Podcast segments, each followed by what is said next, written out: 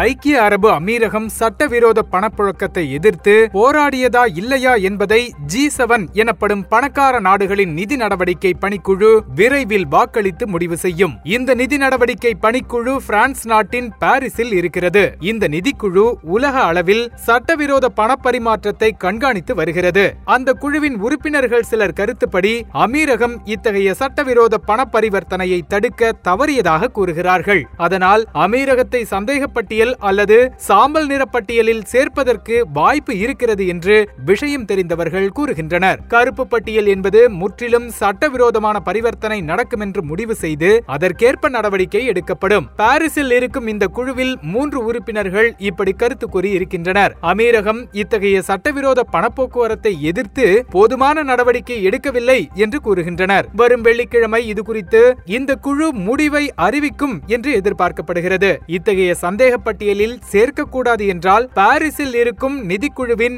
முப்பத்தி ஒன்பது உறுப்பினர்களும் கண்டிப்பாக வாக்களிக்க வேண்டும். அதன்படி ஒரு நாடு சட்டவிரோத பரிவர்த்தனையை தடுப்பதற்கு போதுமான நடவடிக்கை எடுத்திருக்கிறது என்று பொருள். ஆனால் சில உறுப்பினர்கள் எதிர்த்து வாக்களித்தால் குறிப்பிட்ட நாட்டின் மீதான கண்காணிப்பு நடத்தப்படும். அதை ஒட்டி வரும் முடிவுகளில் இருந்து அந்த நாடு எந்த பட்டியலில் சேர்க்கப்படும் என்பது முடிவு செய்யப்படும். கருப்பு மற்றும் சாம்பல் பட்டியலில் இருக்கும் நாடுகள். கருப்பு பட்டியல் போல சாம்பல் பட்டியல் ஆபத்தானது அல்ல. கருப்பு பட்டியலில் இருக்கும் நாடுகள் தண்டனைக்குரியது. தற்போது அமீரகம் இத்தகைய சட்டவிரோத பரிவர்த்தனையை எதிர்த்து நடவடிக்கை எடுத்து வருவதாக அந்த நாட்டின் அதிகாரிகள் தெரிவிக்கின்றனர். பாரிஸ் குழுவின் சாம்பல் பட்டியலில் துருக்கி ஜிம்பாப்வே அல்பேனியா உட்பட இரண்டு டஜன் நாடுகள் உள்ளன. கருப்பு பட்டியலில் ஈரானும் வடகொரியாவும் உள்ளன. பாரிஸ் நிதிக்குழு ஜி செவன் நாடுகளால் நியமிக்கப்பட்டு முப்பது ஆண்டுகளாக செயல்படுகிறது. தற்போது வளைகுடாவில் வட்டார நிதி மையமாக இருக்கும் அமீரகம் குறித்து இந்த குழு முக்கிய முக்கிய முடிவெடுக்க வேண்டிய இடத்தில் இருக்கிறது. பாரிஸ் நிதிக்குழு இவ்விவகாரம் குறித்து இதுவரை வெளிப்படையாக பேசவில்லை. அது உள் அலுவலக விஷயம் மற்றும் ரகசியமானது என்றே கூறி வருகிறது. அமீரக அரசை பொறுத்தவரை பாரிஸ் நிதிக்குழு முடிவை வெளியிடும் பட்சத்தில் அதிகாரப்பூர்வ பதில் அறிக்கையை வெளியிடுவோம் என்று கூறியிருக்கிறது.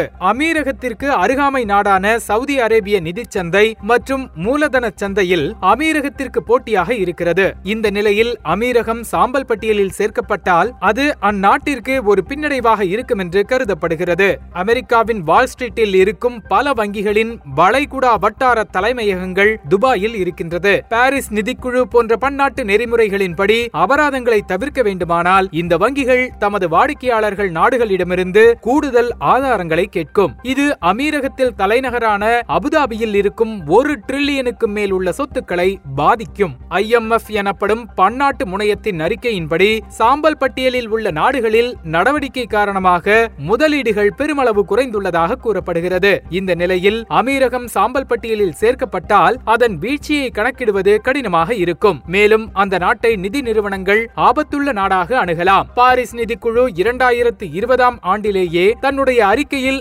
அமீரகத்தை எச்சரித்திருந்தது. அதையடுத்து அமீரகம் நிதி மோசடிகள் பயங்கரவாத அமைப்புகளுக்கு நிதி செல்வது போன்றவற்றை தடுக்க சில முயற்சிகள் எடுத்தது. ஹமித் அல் சாபி என்பவர் தலைமையில் அமீரக அரசு ஒரு குழுவை இதற்கென்று அமைத்தது. இந்த குழு சட்டவிரோத பண வருகையை தடுப்பதற்கு முயன்றது. அமீரகம் சர்வதேச நிதிமுறைக்கு கட்டுப்பட்டு நடப்பதற்கு பொறுப்பேற்றுக் கொள்கிறது என்று அல் சாபி கூறினார். இதன் தொடர்ச்சியாக அமீரகம் நிதித்துறை குற்றங்களை விசாரிப்பதற்கென்றே தனி நீதிமன்றங்களை நியமித்தது. மேலும் கார்ப்பரேட் நிறுவனங்களுக்கான வரியை இரண்டாயிரத்தி இருபத்தி மூணாவது ஆண்டிலிருந்து ஒன்பது சதவீதமாக உயர்த்தப் போவதாகவும் அறிவித்திருக்கிறது. அமீரகத்தின் மத்திய வங்கி சமீபத்தில் நிதி மோசடி வாங்குவோருக்கு அபராதம் விதித்திருக்கிறது. மேலும் ஹவாலா பரிவர்த்தனைகளுக்கு ஒழுங்குமுறைகளையும் விதித்திருக்கிறது. அதே போன்று அறக்கட்டளைகள் வழியாக பயங்கரவாத தேவைகளுக்கு செல்லும் பணத்தை தடுக்கும் விதத்தில் புதிய கட்டுப்பாடுகளையும் விதித்திருக்கிறது. கடந்த ஆண்டு நிதி மோசடி மற்றும் பயங்கரவாத பணப்போக்குவரத்திற்கு எதிராக அமீரகம் ஒரு பில்லியன் டாலர் பணத்தை அபராதமாக விதித்திருக்கிறது. மேலும் இதற்கேற்ற முறையில் பண மோசடி தடுப்பு சட்ட திருத்தங்கள் நிறைவேற்றப்பட்டிருக்கின்றன. இதில் பணப்பறிமுதல் சொத்துக்களை முடக்குதல் ஆகியவை அடங்கும்.